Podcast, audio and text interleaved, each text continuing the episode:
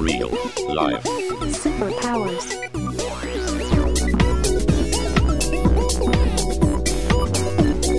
Up in the sky, it's a bird. It's a plane. Gentlemen, we can rebuild him. We have the technology. It's alive! Real. Live. Superpowers.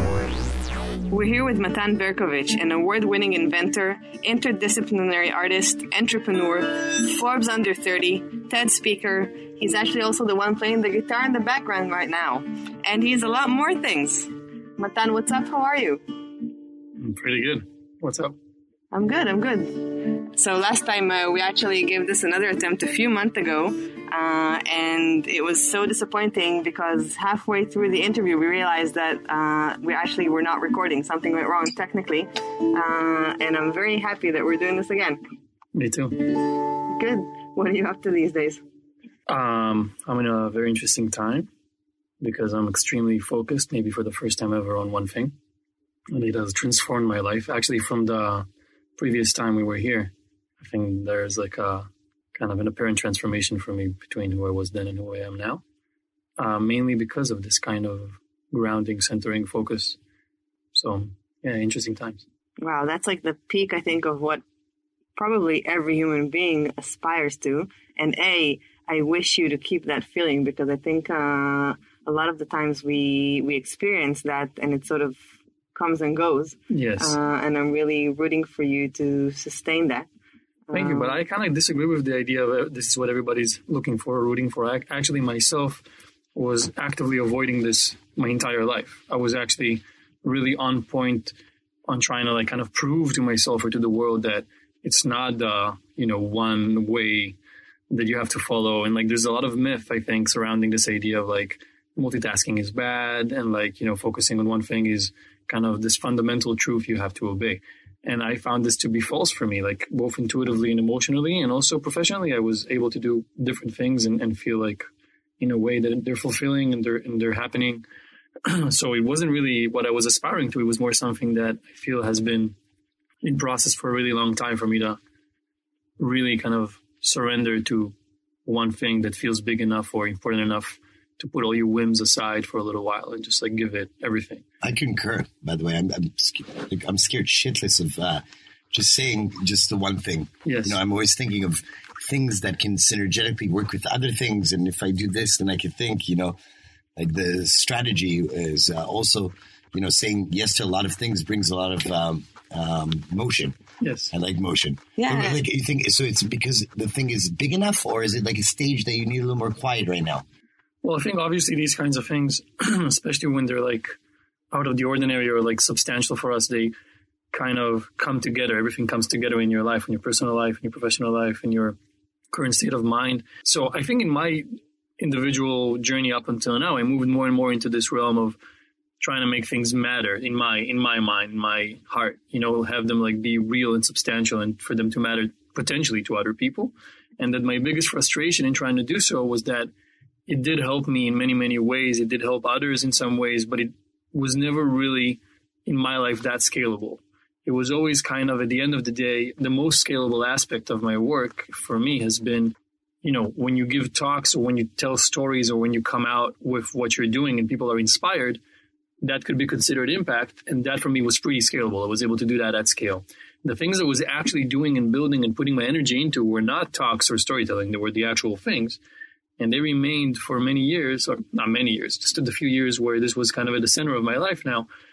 Um, they remained, I think, kind of at bay. They didn't grow or explode because by design and by who I was kind of doing them, they were all kind of limited, I think, in, in scope. And I was trying to penetrate through this and really reach that place where I feel what I'm doing is important enough or real enough to help a lot of people. And once I started feeling this way about something and it became more and more apparent that it's growing and it's happening, this kind of disciplined me because all of a sudden my normal priorities kind of changed to accommodate this growing child that feels more important than me and most of what I want.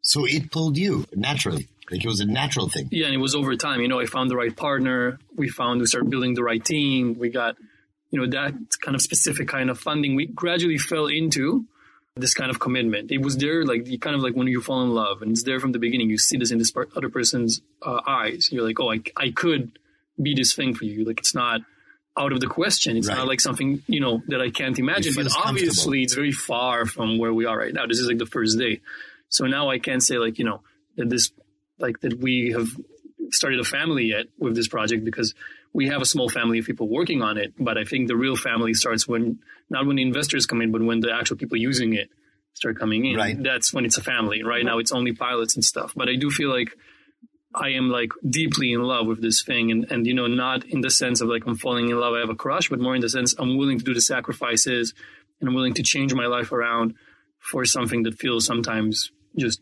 bigger than you. So who who is this new relationship with? So uh, it's basically a device that I can't really say that much about yet, but I can say more than I could up until very recently. It's now starting to be something we're talking about, and it's basically it's a, a tongue-based operating system. So the idea is the ability to control the technology around you, digital devices like a phone, a computer, a wheelchair, a smart home, using your tongue without relying on your hands. And how is this? Uh, I mean, I want to talk about the actual technology as much as you'll be able to discuss at the moment. But before that, what here in this project is so different for you?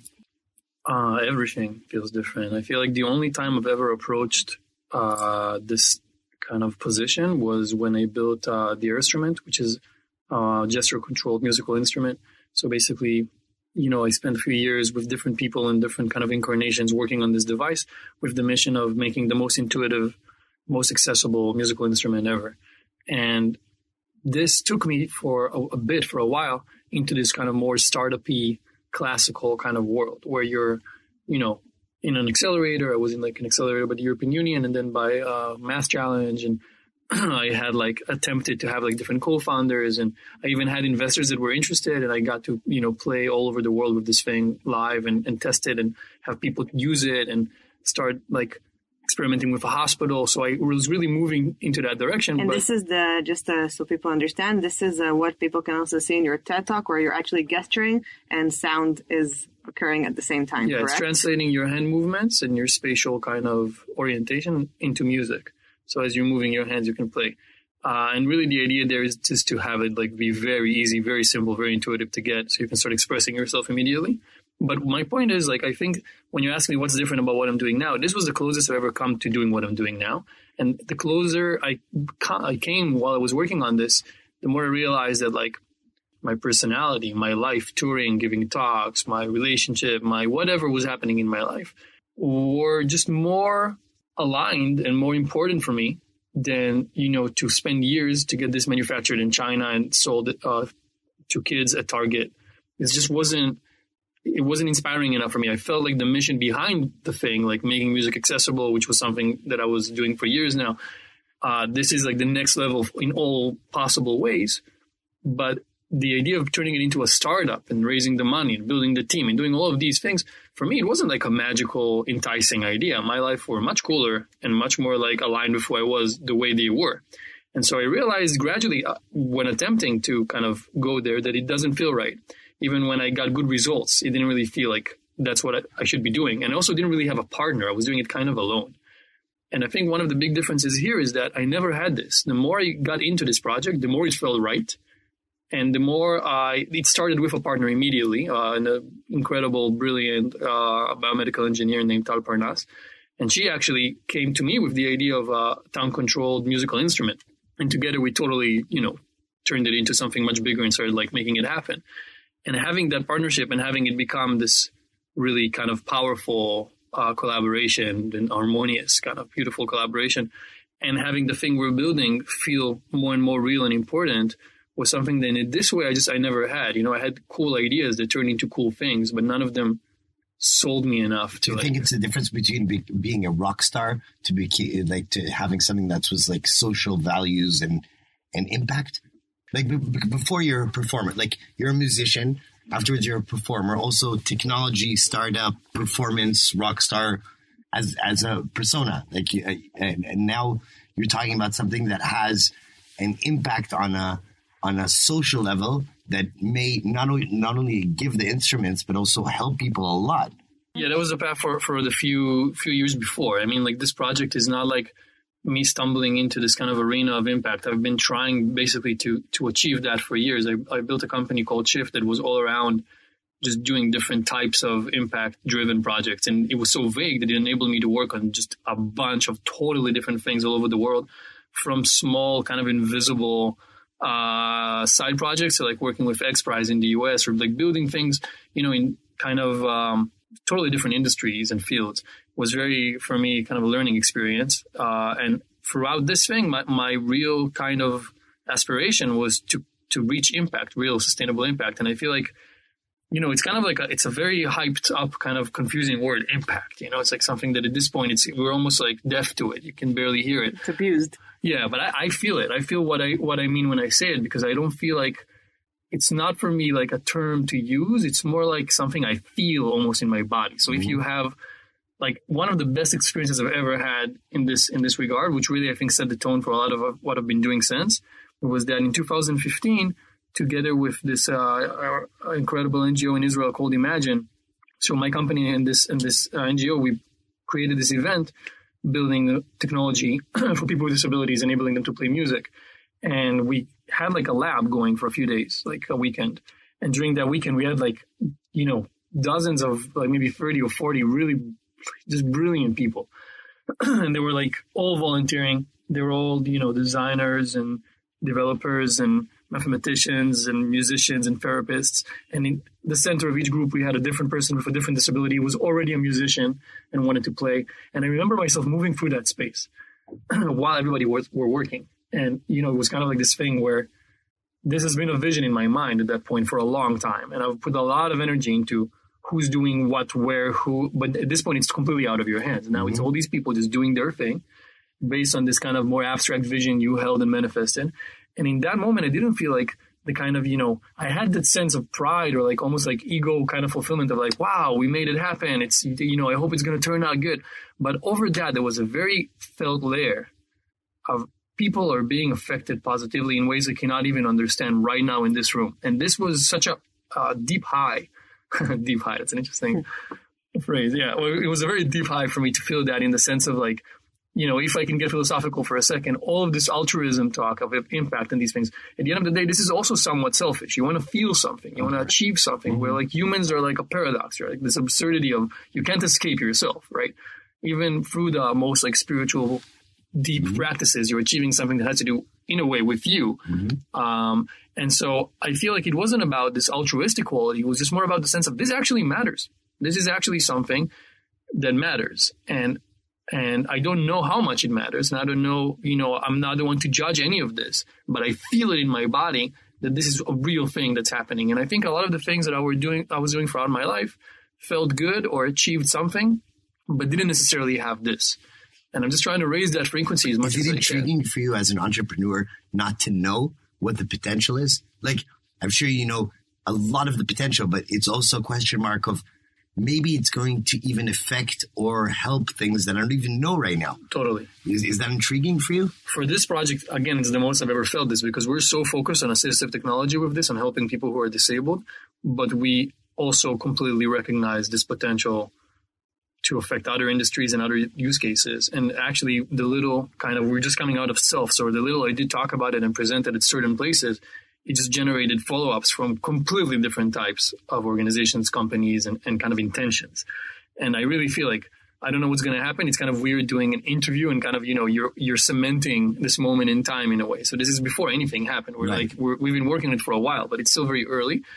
Uh, but at least the feeling of potential could be recognized in real time. So I don't know what's going to happen, but I, I am I am excited by you know the kind of mystery behind what you're doing in the sense of like I have a vision, but this is bigger than me in, in all kinds of ways, including mm-hmm. that. You know, the the depth of vision. Mm-hmm. And do you know sort of what drives you? Because it seems like there's a theme of trying to help the disabled, correct?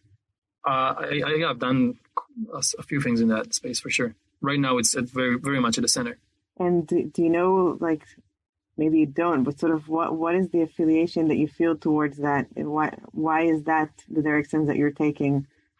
So I guess there's like a more straightforward kind of superficial answer and, and a deeper answer. Uh, so what I usually say, because people ask me this, they ask me this a lot because I oh, talk yeah? about this and, and I, you know, I kind of you see things that that are in this space, but it's not really clear like why, I guess. And and for me, the the more direct answer is just that when I started doing things and and attempting to with the company or with uh, these different projects reach that sense of impact.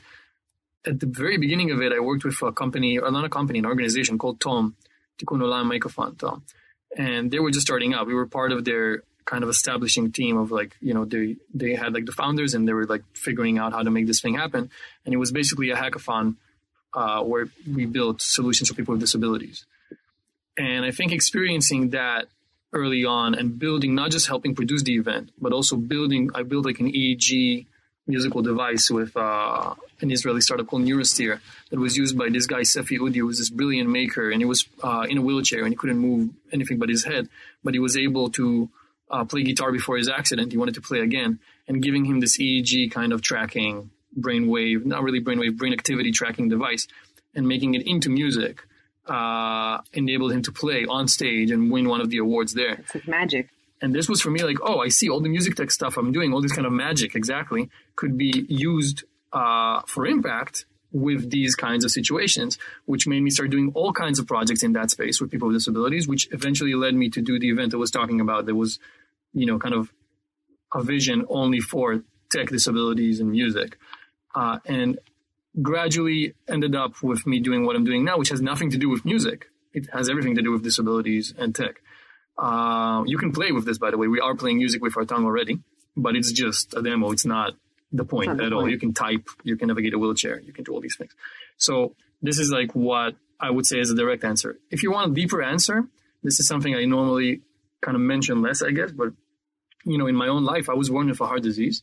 And even though I was very, very young, um, like I was a baby when the dramatic shit like went down. All the like big things happened when I was very, very young. Like I was supposed to die, fought for my life. You know, they told my mom to make another baby. I had like a whole drama surrounding my birth in my first like year or two. And then over time, uh, as, as I became more conscious as a human being, uh, it became less and less dramatic over the years. Like it wasn't, you know, by the time I was in high school, it wasn't as felt in my life. And by the time I, I became like a kind of functional adult, I was already kind of breaking all these barriers. Like I think the, the main thing for me that changed everything was when I uh, did skydiving. After I did skydiving, I was like, all right, that's done. Like I'm, I can do everything. And I Did you think you might die before?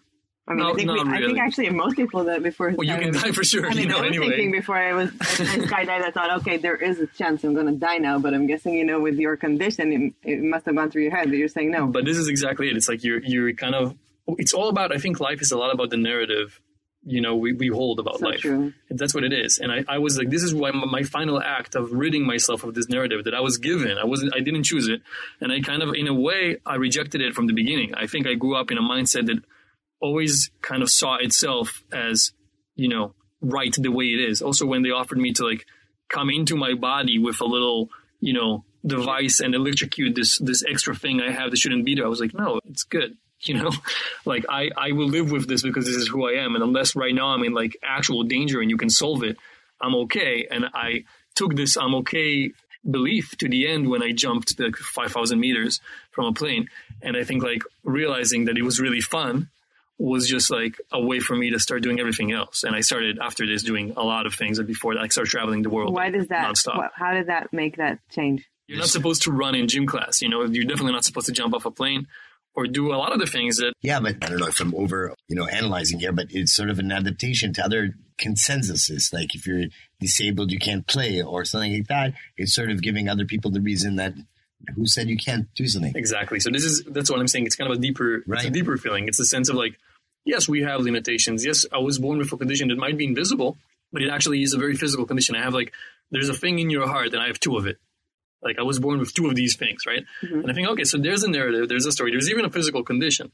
But can we take control of this? Can we make it into what we want? If you were able to play music before, can you play again? If you were never able to play music, can we find out how you can? And if at this point I feel like helping people play music is very nice, but again, that feeling of, of impact and scalabilities, I need I need to up it. I need to up it. It needs to go up. This is the evolution of, Right. of, of your own potential in a way. And so now I feel like can you do all kinds of things you weren't able to do before in a way that you just didn't consider up until now? And then do you actually go through that methodically? Like, do you think you sit down and reflect and think, what are the things that are considered impossible? and are they? That's a good exercise. I don't know if I've ever done this. Like I think it sounds like almost intuitively you're living that. I think you just think about things that for you are exciting and interesting, and you're less limited by what is feasible. Sometimes, like I have meetings where I meet people, it, either they're coming to consult me or coming to consult them. It works both ways. And you're talking to someone and you're like putting on this cap, this hat of like, is this feasible? I'm going to ground you now. You have a dream, you have a vision. Let me ground you. Mm-hmm. What are the numbers? You know this guy who failed at doing this thing? You're, you're constantly grounding the person. I've been in this field before. Do you know that it's very difficult to da da da? And then there's like the dreamer cap when you're like, you know, I know everything is possible deep inside. And, you know, we know we can make pretty much anything happen given enough X and Y. Uh, I believe that reality is this kind of bendable, tweakable, uh, matrix like, uh, lucid dream. And I think like, once you take it outside of the comfort zone of like, can I be a musician? Can I be an astronaut? Can I be something that I want to be? Can I tweak reality to get what I want into like, what does reality need that I can perceive or, or believe that I can help with? You know, and then there's a different energy to it. And you feel like it's not about thinking about things that are impossible. It's more like, oh, this is something that could be done potentially and could help people. Maybe I'll check out, you know, how to do it. And with this project, it was just the first time. It was like by checking out how to do it, we just fell into a rabbit hole of like, we're doing it. You know, it's hmm. like, that's what we want to do. And that's exciting. And it definitely sounds in correlation to other stuff that you've been doing throughout the past few years, uh, trying to help people. Like, for example, you're, you've been spending a few years giving a lot of talks, right? Yeah. So is that like something that you're thinking of shelving for the time being? Well, I actually took a break for months now. I've been on a break from talks. Um, I only gave two talks, and they were both in the context of like events or forums where I was actually pitching my company. So it was more like it wasn't an official pitch; it was more like a Trojan horse, you know. So I was invited to like this very exclusive kind of uh, event for the accessibility industry to give talks about music and tech and disabilities, and I did. But of course, about two minutes, not nothing more than that of the talk were like, this is what I'm doing right now. Yeah, well, come up and talk to me. Yeah. No, but that room, because I'm not giving talks right now for months, but that room was like, of course I'm going to give a talk, and I'm going to say this at the talk, mm-hmm. and it uh, gave birth to a lot of really, really good. Uh, do you have any? Do you have any tips? Like I, I, saw some of your presentations, and you're great. Thank you. Um, uh, what tips do you have for anybody who's giving talks or presentations that would be helpful? I think you know, on a very kind of crude level, there's something to be said for you know, if we simplify it, we can call it the gimmick, but it's not really the gimmick. I would say the experience, because what happens with talks is you could watch talks in a row at an event by different people, and some of them would be talking about something you're interested in. Some of them would be talking about something you're uninterested in. Some of them would be very charismatic. Some of them you would find annoying, right? So this is kind of just who the person is and what they do. This is this is the thing. This is the, the source material. But even if there's one talk you really, really liked and it was really, really good, the talk that made you experience, see, participate, have an experience basically that you don't really know that was new, that was exciting, was the one you're gonna remember. It's kind of like it's the one you're gonna talk about. So like audience involved?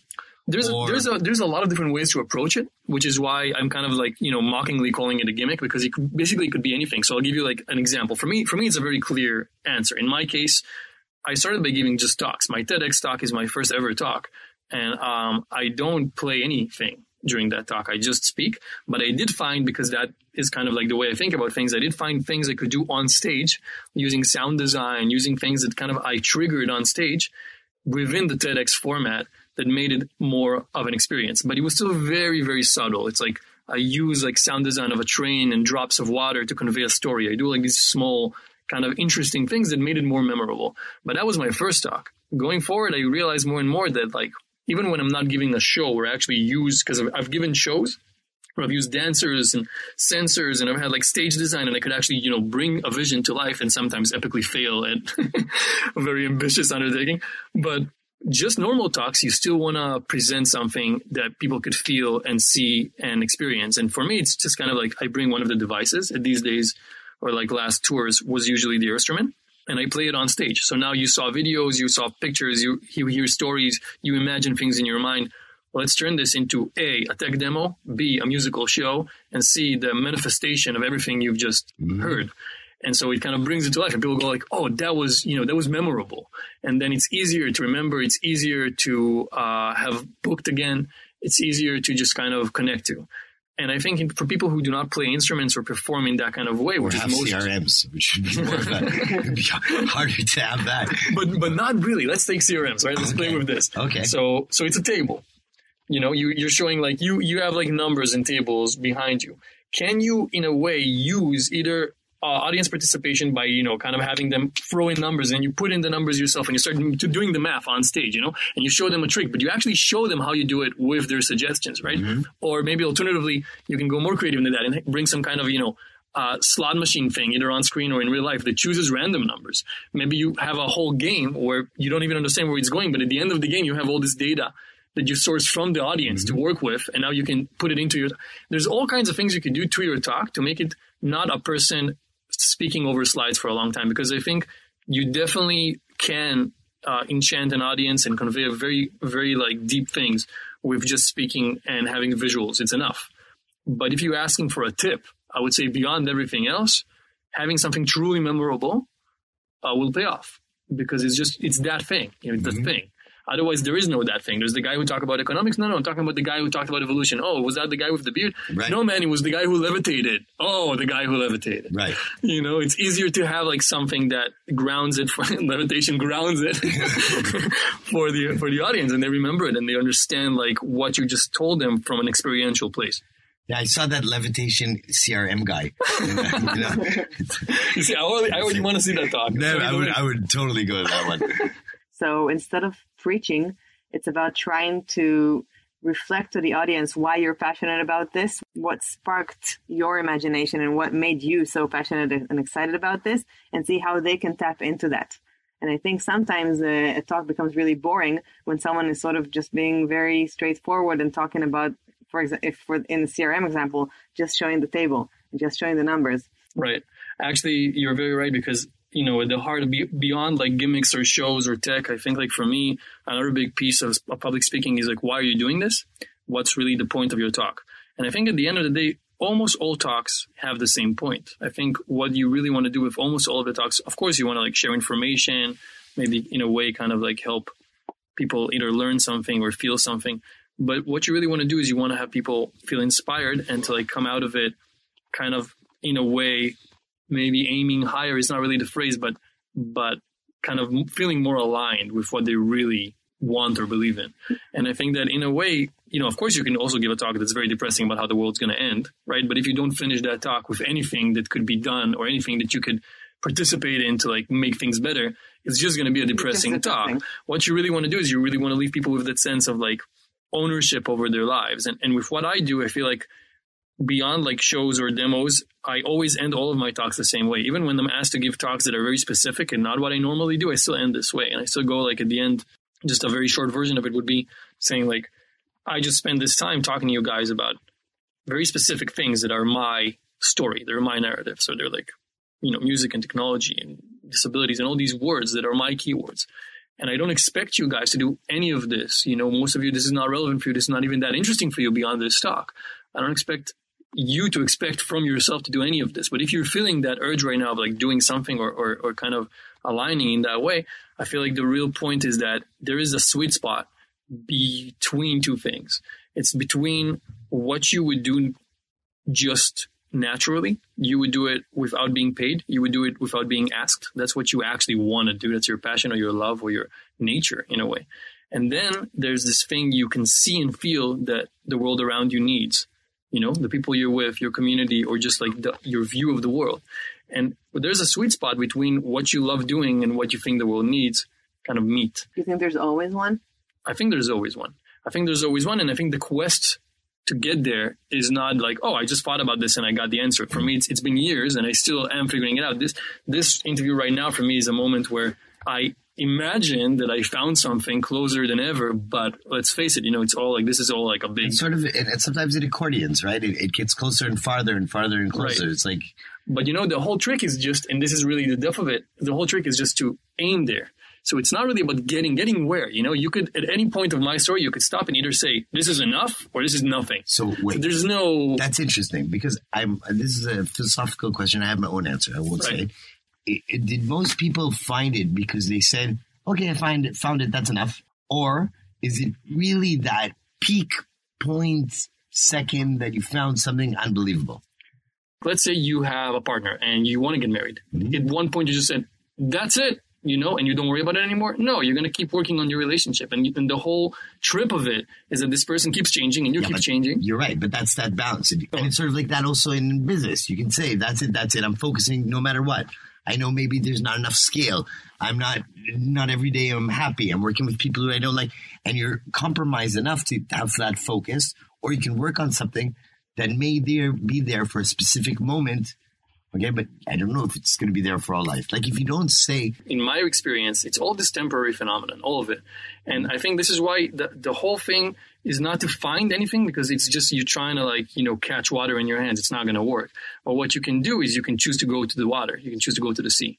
Mm-hmm. And, and that's all you can do. You can either stay in the dry land and just never mind all of this right now. I want to do like, I want to aim at a totally different place. Or you can go to the water and it's not about like holding the water in your hands. It's about being in the water.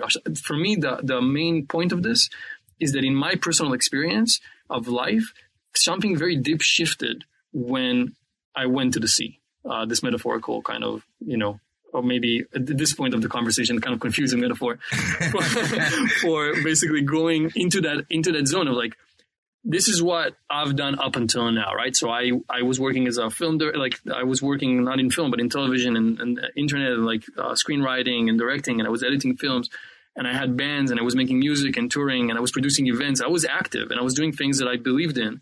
But at a certain point, after a few years of basically my whole life up until that point was defined by this. And at a certain kind of age, around 27, 28, 27, really, where I feel it happens to a lot of people, by the way. I see this happening a lot around these ages. So just going like, wait, who cares but me? Why does this even matter to anyone but me?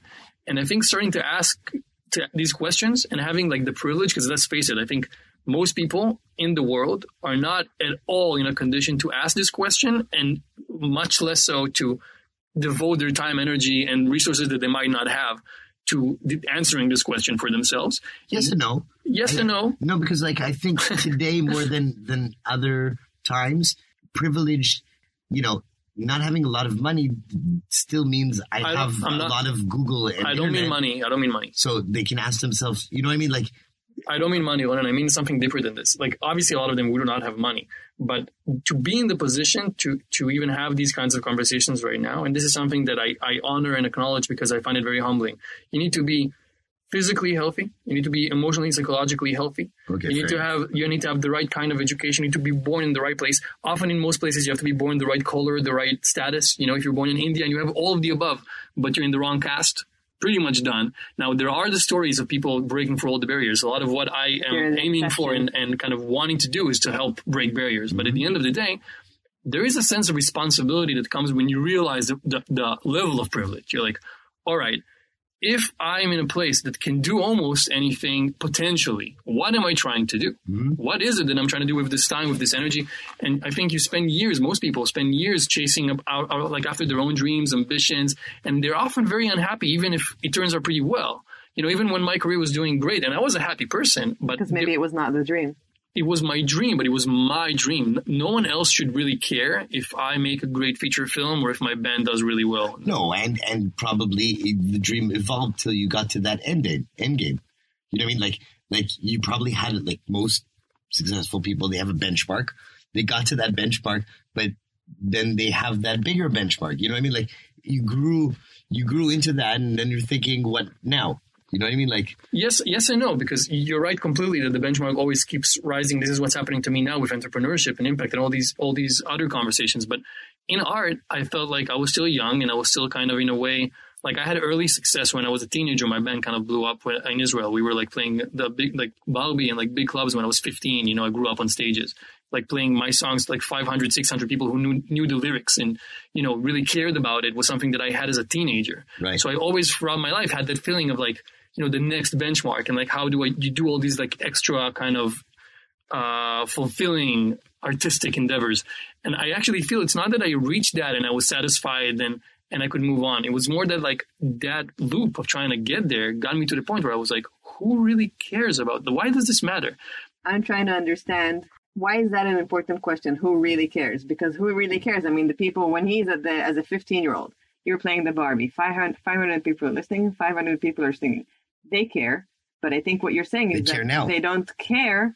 Um, Yeah, the word care is maybe not the right word. You- You're, you're right. I think at the end of the day, it's not about people care about all kinds of things, Yeah. especially about things like music and film. People, I care about music and film deeply. If I Uh, maybe if I wasn't here, Yeah. like, did it really matter? Like, they wouldn't know a song. Like, is it from there? But did it really matter? Like Yes. to take like your new entrepreneurship, it, when it succeeds, okay, it's gonna really matter to someone. Like it's a game. If Tan was there or not there, it's a game changer, life game changer, as opposed to a song which is unbelievable. Don't understand me wrong. Which sometimes, by the way, can be a life game Exactly. changer for Yeah, some people. this is why this is why I don't want to sound like I think sometimes uh, getting carried away in these kinds of conversation it could sound like almost um, too harsh of like you know I am a person who's really into art and I still do music and I wish I could still do film I just don't have time. And I still doing and I started doing interactive art installations and I build things for museums. I love all of this and I think it does have meaning and it has its place. What I was referring to was more like um, that sense of privilege and responsibility tying into this idea of people are suffering or are being held back or things are kind of in, in the world all over the world. You could tell at this point in your life all these different things that are happening. If you are not in any way putting any energy or any resources or any intention into any of these things it just starts feeling awkward things that's, that's what are- i felt Things started- in other people's well being. for example, but you you you catch my drift. The idea is like you have the potential to do things, and now there's all these things that could be done or improved or happen. They're not your responsibility. They're definitely not like you know nobody is expecting anything. But in my mind, you can almost call this you know not not I'm like using this carefully, not like mockingly, but it's almost like a spiritual instinct. You're saying like mm-hmm. where does this matter? Not in the sense that a song matters, which is also a very spiritual thing, music, obviously. But where does this matter in the sense of like, here's a challenge. Here's people who are affected by this challenge. Here's an idea or an opening or an opportunity or an angle where I could maybe help this or that or be part of this. What's on the other side of this? And I find that what's on the other side of this is that raising of vibration. So all of a sudden, if you had this feeling of accomplishment or fulfillment or being aligned from creating a song or from getting you know a music video for a cool band to happen or something like this all of a sudden you feel like someone someone's life is changing this guy's you know experiencing for example uh, the gift of music right and you're like elevated a bit Right. and then you go okay let's go to this area now and work with this organization on affordable housing all of a sudden you meet these people who are deeply affected by the affordable housing crisis and you're not even solving their problem but you're putting energy and time and resources into figuring it out and helping a massive organization like x prize trying to solve their And problem this is that something that you actually did. yeah, I was part of uh, the X Prize team. It it was led by my friend Johan Schwartz, and we are trying to uh, figure out the roadmap to affordable housing. And it's not like we were solving affordable housing. The X Prize model is that they issue global competitions for other people to try and solve the world's greatest challenges. And then what we were doing, we were creating this roadmap to what is the challenge, what are the kind of possible solutions, how do you rate them. And so working on this wasn't even this is like a clear example of not like oh here's a child that wasn't able to do something and now I see her being able to do it and I'm and I'm deeply moved. It was more like rigorous work. We were going to Washington living in LA and doing interviews and doing research and doing kind of cool things, but they were in service of something that wasn't cool. It just felt bigger than you and it felt somewhat, you know, potentially important. And I feel like kind of tracing that frequency, finding that thing within is its own compass. It's its own compass. It's, it's taking you somewhere. So it's not to diminish art or creativity on their own. I still, I feel like I'm, you know, I'm, it's part of who you are. Also. yeah, I'm a disciple of this. But I think at the end of the day, it's like using the same qualities. Like in my in my case, it probably will be something like I'm not like a technical wizard. I'm not like a business uh, savant. I'm like a creative person. Yeah, no, for me, it's, it's I think I bring creativity a lot of the time. You know, and kind of this clarity of thought. Maybe I bring certain qualities and I can bring them into something. Why not bring them into something that I feel matters more and more and more? And this is an answer that you know you can only give to yourself. But once something there clicks, it kind of changes. I think your decisions. And like from there, creativity. Okay, so what's your superpower then? I think it's uh you know going from a vision that is born in my head in increasingly higher resolution into reality. I think this is really like what I for me there was a huge lesson by the way in what we were talking about this this ties into your question a huge lesson in moving from art to tech because what happened was in my fields in in art I was very much in in the belief of being able to do everything alone. Like, of course, when you work as a director, you usually have a crew. Right. But the type of director or, or producer I was was like I knew how to do the photography, I knew how to edit, I knew how to compose the music and do the sound and the color mm-hmm. correction and the mix and the screenwriting and the production Nine and the direction. nails. And so if I didn't have a team or I had a very small team, that didn't really matter. Like Right. I was I was bulletproof. Same with music. I knew how to play different instruments and record them and mix them and synthesize and do these different things that like I can have a band, but I can also not have a band. Right. I can still make music. When I came into tech and entrepreneurship, it was a very intuitive calling from everything we were just discussing. I had no idea what I was doing. I started a company being utterly clueless about anything. And I went into technology going like, all right, what do I need to learn to make my things that are in my mind into real things? And then I looked around me and I was like, oh man, I'm never, ever going to be able to learn, you know, a tenth of this, if, even if I give it all the rest of my life. I'm not even like, if I just want to become a good developer in one language, because I was already kind of, you know, had, had foundations in code from being a young geek, basically. But now I'm looking into the things I need to learn only in this specific realm, right? Like, never mind anything else. Everybody that I know that, are, that is doing this is already better.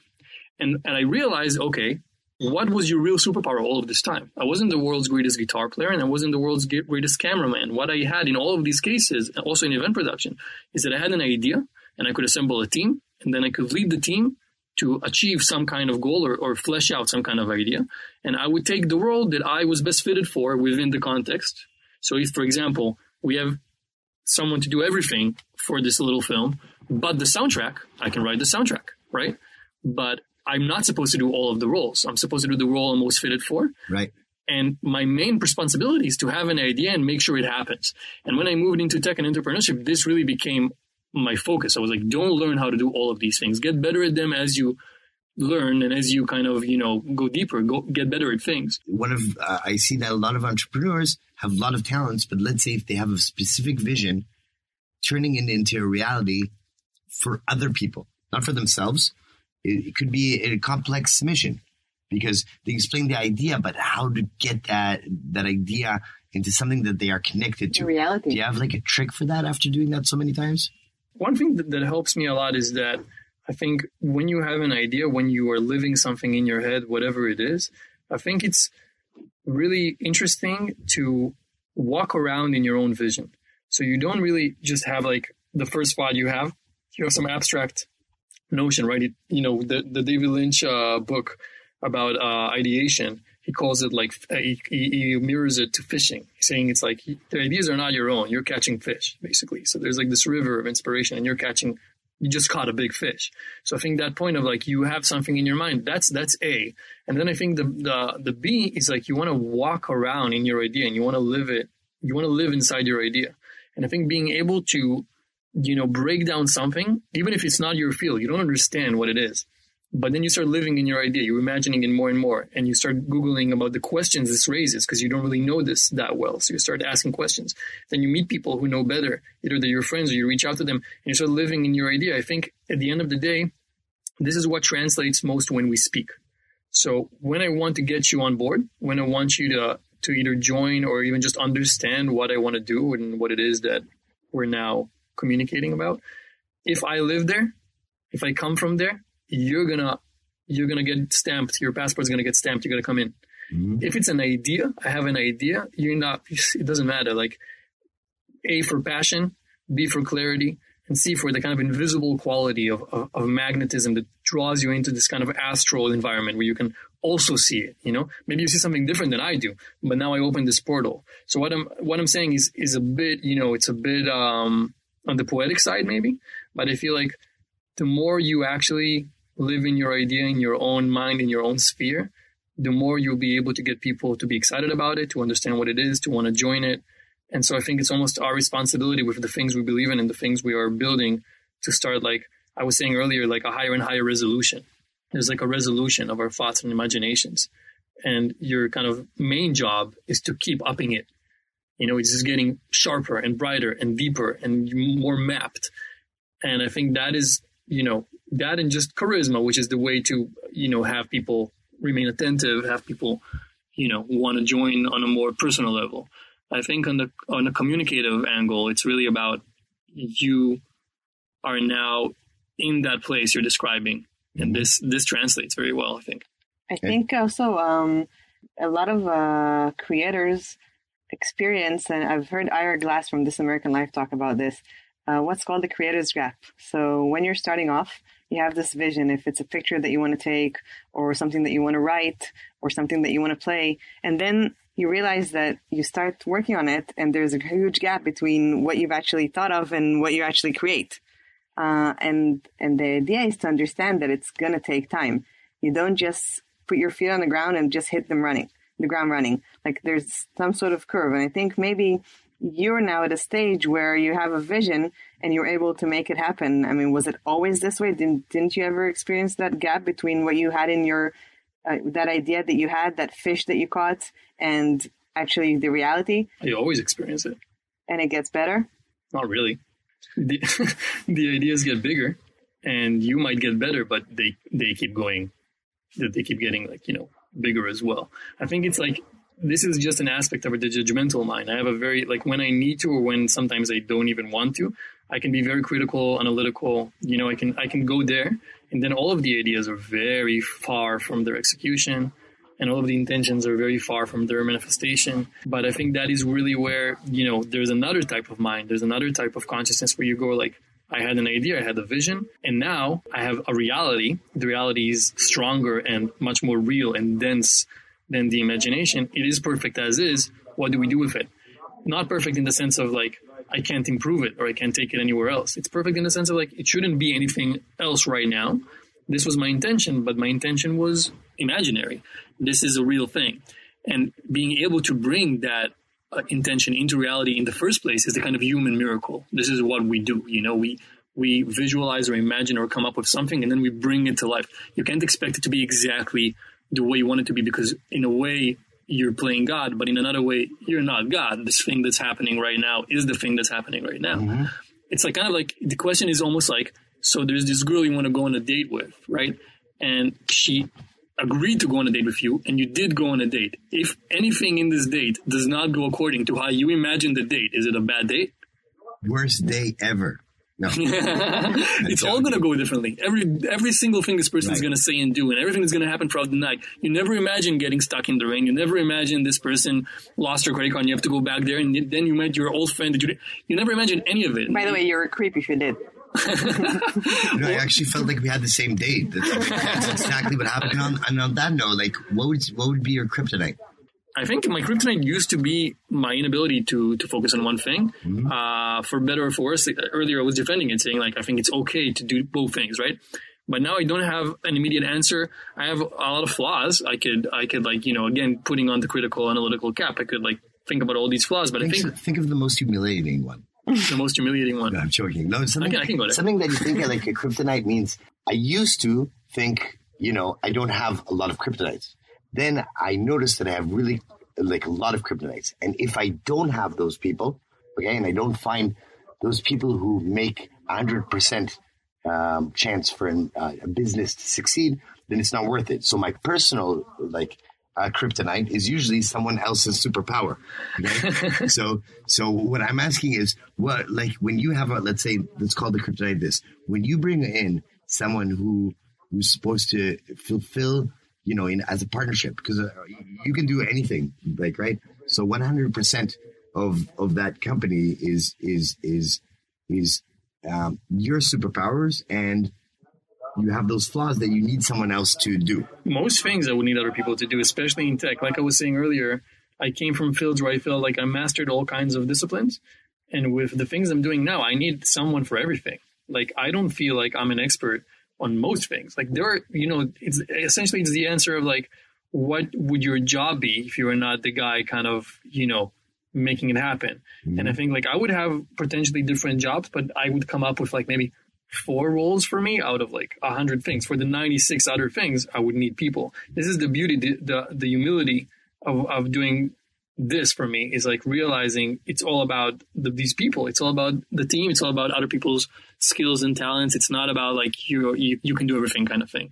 And I think this is a great question for me to, to, to, to kind of, uh, think about right now, the kryptonite question, because I always had this kind of like, yeah, for better or worse, I do a bunch of things at the same time. You know, like many people think this is not. Maybe that means boredom. But now I feel like it's not, this could not be the answer right now because it's such a different time in my life. You know, not only am I doing this one thing, everything in my life right now is super different than normal, like than up until now. Like I, I have like a day to day, you know, I drink the same shake every morning.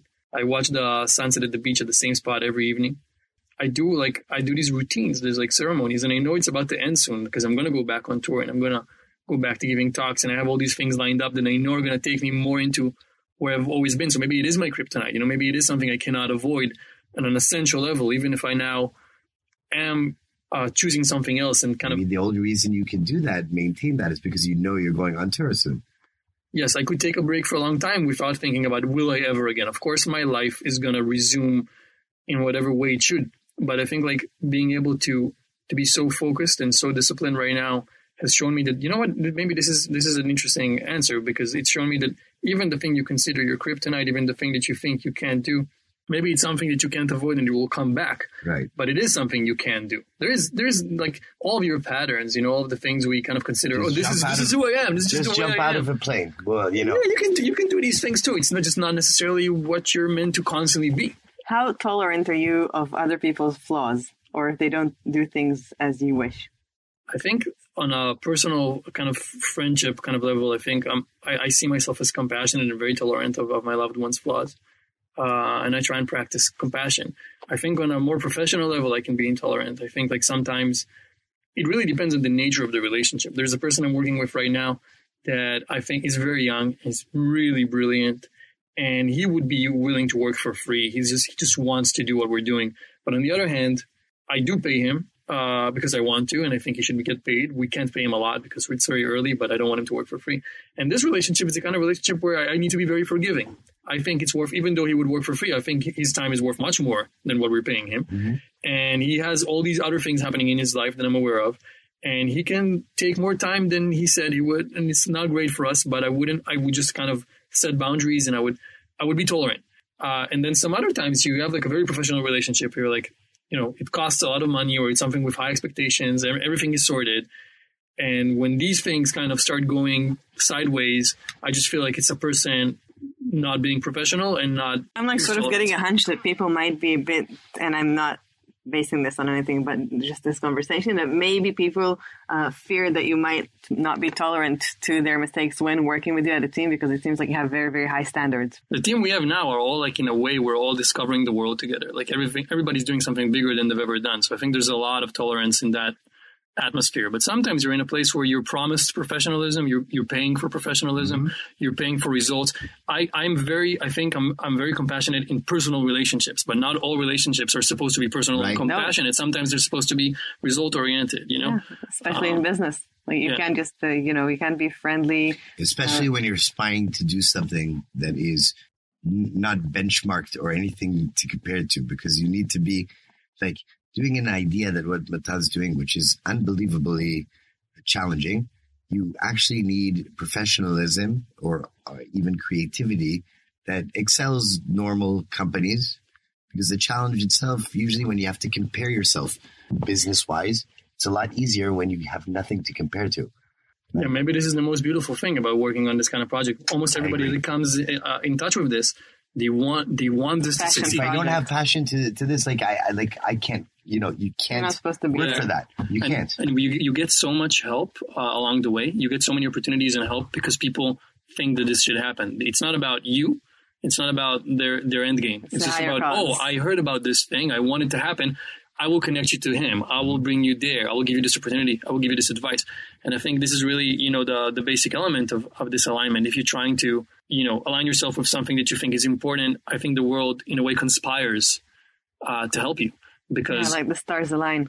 yeah, and, but not in you know not in, any- in any mysterious way even like beyond the mystical. Just they align in the sense of like people can resonate with this. This is something they can get behind. And so it's easier in a way, even if it's like you're saying kind of an impossible mission or challenging mission. And I feel like what we're doing now is very big and I have no idea what's going to happen with it, but we're trying to. And you, when you see people trying, But honestly has- trying to do something you think is, is worthwhile, you just have an easier time helping. And I think this is a word of encouragement for anybody who wants to do something like this. And just like once you have your idea and you believe in it and you think it's bigger than you and it, it needs to happen, other people will feel that too if it's a good idea. Like it's, you're gonna invoke this in other people. It's like you like a potential movement. It's the three words that he said. I think are very matan. It's passion, clarity, and magnetism. I hmm. think that's like that's also like you, uh, matan. Like I, I, I really hope like we meet again soon and you can tell me more of things that I can do with my tongue because right now I only have three very basic ideas. And only one of them I can tell on this podcast. So, Hey, we don't censor here. My, okay, let's censor. Let's no, so I, I think we can bleep, you know, like now we just put in the censor Yes. machine. But that was awesome, and we will meet you again uh, soon, Yes. and uh, and hear more about that that adventure, and like um, and see how it see changes how the we can world. steal your IP finally. Oh yeah, Sounds good. good. finally. Last time, last time you couldn't. Good plan, Noah. We did it. Yay! Thank you. Real life. Superpowers.